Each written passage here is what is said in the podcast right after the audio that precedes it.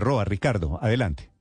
Nos acompaña a esta hora el presidente de Ecopetrol, Ricardo Roa, aquí en Mañanas Blue. Néstor, doctor Roa, bienvenido a Mañanas Blue, gracias por estar con nosotros. Gracias, Ricardo, un saludo especial a toda la audiencia de Blue Radio. Quiero preguntarle inicialmente por una noticia que se ha conocido en las últimas horas. Reficar gana un laudo arbitral por $1.000 millones contra CBI, en torno a lo que significó un lío larguísimo en torno a la ampliación y modernización de la refinería de Cartagena. ¿Esto qué significa para las finanzas de Ecopetrol?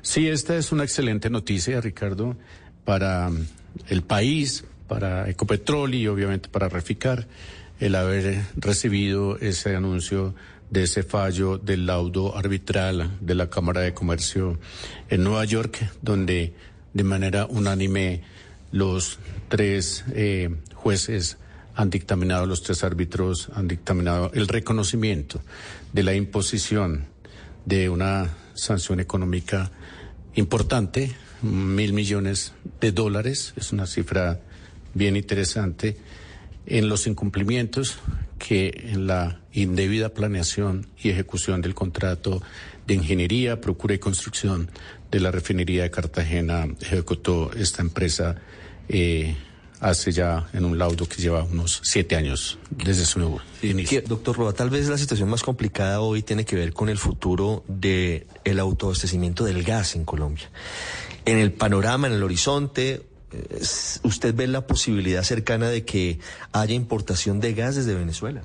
Yo en la ventana de tiempo de lo que ha dicho el balance que entregó hace un par de semanas la Agencia Nacional de Hidrocarburos, yo creo que estamos justo en el momento de poder acelerar la búsqueda de estas perspectivas que tenemos en el offshore.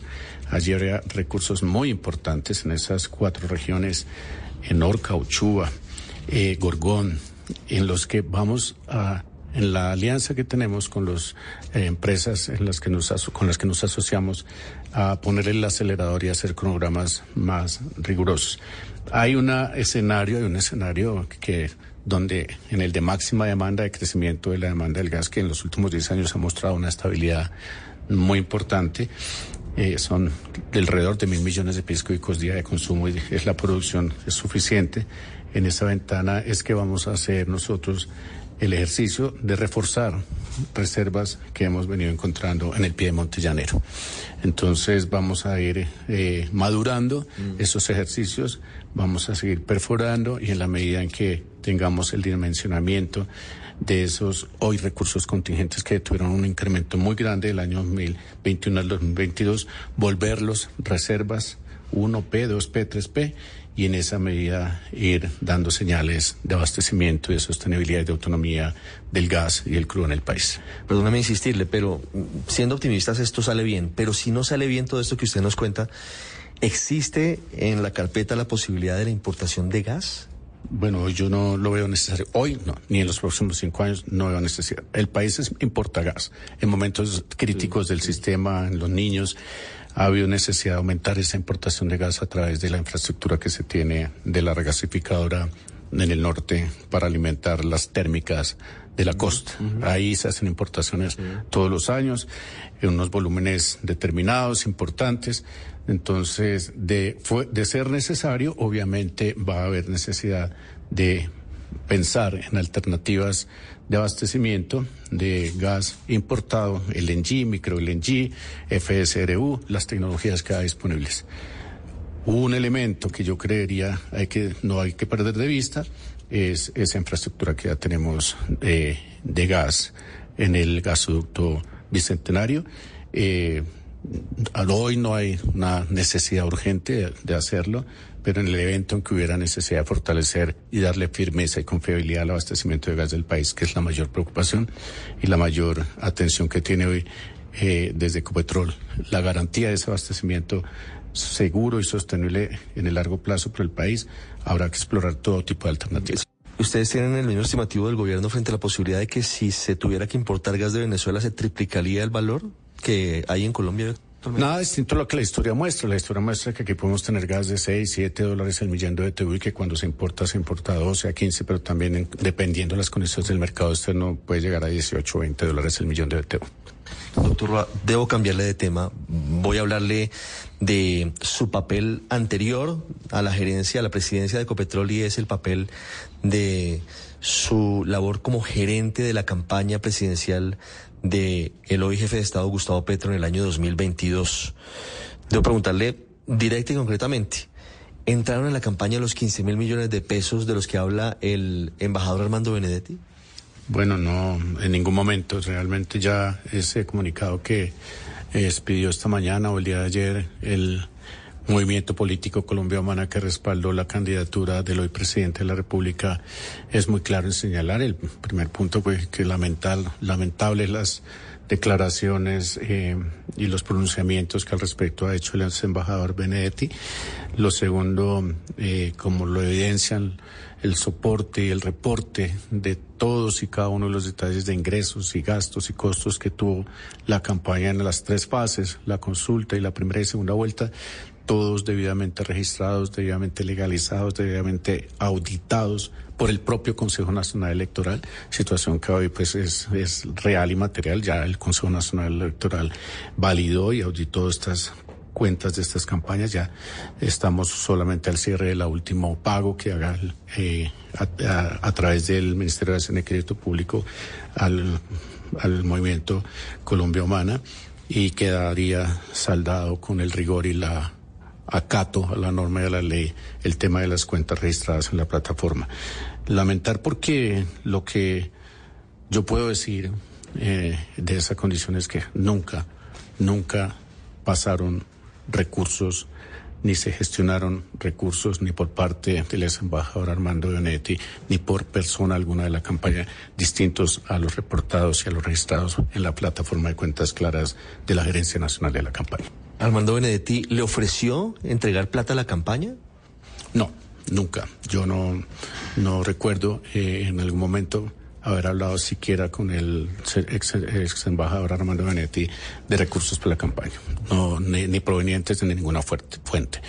El tema de los recursos de la campaña lo manejé yo, desde lo administrativo, desde lo financiero, desde lo jurídico, y es desde ahí donde se genera este reporte a cuentas claras. Ni el embajador o el desembajador Armando Benedetti, ni ningún miembro de la campaña. De hecho, hubo un comunicado público el 17 de marzo del año pasado, en el marco de la campaña, en el que personalmente anuncié y fue refrendado y repetido muchas veces por el entonces candidato a la presidencia: no hay ni persona ni empresa autorizada distinta al Gerencia Nacional de la Campaña para gestionar recursos de la campaña. La gestión de los recursos están todos sustentados en créditos con la banca tradicional, con bancos importantes del país, con cooperativas del sector financiero y solidario de Antioquia, y también con proveedores. Doctor Roa, en las campañas políticas pasan dos cosas, y es que una es el dinero que se reporta, digamos, lo que manejan los gerentes de campaña en ese contexto, y otra cosa es la plata que puede eventualmente rodar en las regiones, o desde los comités locales, o desde quienes manejan las campañas en los departamentos y en los municipios. En el caso de Benedetti, ¿pudo haber pasado eso? ¿Que él hubiera motu propio haber movido esos 15.000 millones de pesos en la costa Caribe para la campaña? No, yo tengo absoluto desconocimiento de eso. Entenderá que yo me dediqué justamente a gestionar con los bancos, con las cooperativas, con los proveedores, los recursos necesarios para hacer la campaña, y en eso es que se fundamenta responsabilidad. Yo espero que eso nunca haya sido así. Realmente es sorprendente que se haya dicho de esa manera. Es un monto monstruoso frente a las cantidades de recursos que se manejan en una campaña, pero y a los que manejamos nosotros, que todos están sustentados. Yo lo que sí recuerdo es haber hecho una estructura en la que únicamente el gerente nacional de la campaña era la persona facultada, autorizada, delegada para gestionar los recursos necesarios para la financiación de la campaña. Nunca hubo otro gerente. En otras campañas se habló de gerentes regionales, departamentales, municipales. No, aquí hubo gestores logísticos, porque desde la central, desde la Gerencia Nacional de la Campaña, se centralizó la disposición de los recursos, las órdenes de servicio, las compras, los pagos a los proveedores. Todo esto se montó centralmente para tener justamente el control. Ah, ¿no hubo gerentes regionales? Máximo Loriega nos decía hace unos días en Blue que sí había unos gerentes regionales. No, eso, los documentos de soporte que tenemos nosotros asignábamos gerentes regionales, no, ni siquiera gerentes, se llamaban gestores logísticos departamentales, gestores logísticos. ¿Y ellos podían recibir plata? No, ninguno podía recibir recursos. ¿Todo centralizado? Todos los recursos se centralizaron en la Gerencia Nacional de la Campaña. Sí. Ninguno estaba ni facultado, ni manejó tesorerías, ni manejó contabilidades. Todo se centralizó a través de la campaña y a través de la plataforma Cuentas Claras. Esta campaña tuvo 4 auditorías. La auditoría de la campaña, la auditoría del Pacto Histórico, la auditoría de la Colombia Humana y la auditoría externa que contrató en su momento a través de la Registraduría Nacional y el Consejo Nacional Electoral. ¿Cuánto costaron las campañas que llevaron a la presidencia de Gustavo Petro? Porque al final fueron 3 elecciones, la consulta, la primera vuelta y la segunda vuelta. ¿Cuánto costó eso? Sí, nosotros en general en la primera, en la consulta, ejecutamos unos recursos cercanos a los 8.700 millones. En la primera vuelta, unos recursos por nivel de 28.384 millones, y en la segunda vuelta los recursos ejecutados todos con financiación de los bancos y las cooperativas y de los proveedores de 12.843 millones de pesos. Eso es lo que está registrado en la plataforma Cuentas Claras, debidamente revisado, analizado, auditado, validado y certificado por el órgano de control que es el Consejo Nacional Electoral. ¿Hubo aportes de particulares a la campaña de Gustavo Petro? Sí, allí hay unos minuciosos. Yo realmente me encargué desde que llegara a la campaña de crear un oficial de cumplimiento. Hicimos un manual de auditoría y teníamos muchos filtros para el tema de las donaciones. Hubo un aporte que yo recuerdo en la segunda vuelta por 30 millones de pesos en cash, en efectivo, pues obviamente ingresado, a través de la plataforma y de la cuenta oficial de la campaña. Y hubo un par de aportes o unos 3 aportes extraordinarios en especie.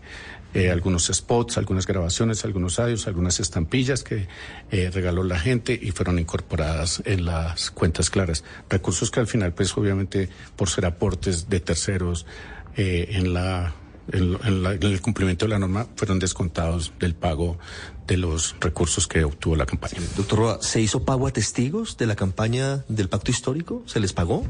Yo recuerdo que en la consulta, no, en la consulta ese proceso lo manejó el Pacto Histórico y no sé, no tengo conocimiento de cómo fue ese proceso. Hubo el desarrollo de una plataforma muy importante tecnológica a través de un tercero, una compañía que se contrató desde el Pacto Histórico. Cuando yo llegué eso ya venía andando y pues solo hice parte de mirar los procedimientos que aplicarían. De ahí creo que hubo una porción importante para pago de testigos en la consulta. En la primera vuelta se incorporó a través de ese mismo contrato, ya desde la Gerencia Nacional de la Campaña, un par de contratos desde la Colombia Humana 1 y desde la campaña para hacer la actualización de los sistemas de bases de datos, la logística del sistema de comunicaciones, la implementación de los call centers, todo, y el manejo logístico de la articulación de la información y de los testigos, de algunos testigos electorales en los sitios de votación. Eso todo se hizo en el marco del alcance del contrato de ese proveedor. Usted nos explica lo que pasó en la campaña. ¿Qué puede haber llevado a Armando Benedetti a decir lo que dijo? Hablar insistentemente de 15.000 millones de pesos, incluso, y le agrego un ingrediente, hablando de Venezuela. Yo en realidad nunca entendí eso, no entendí esa situación.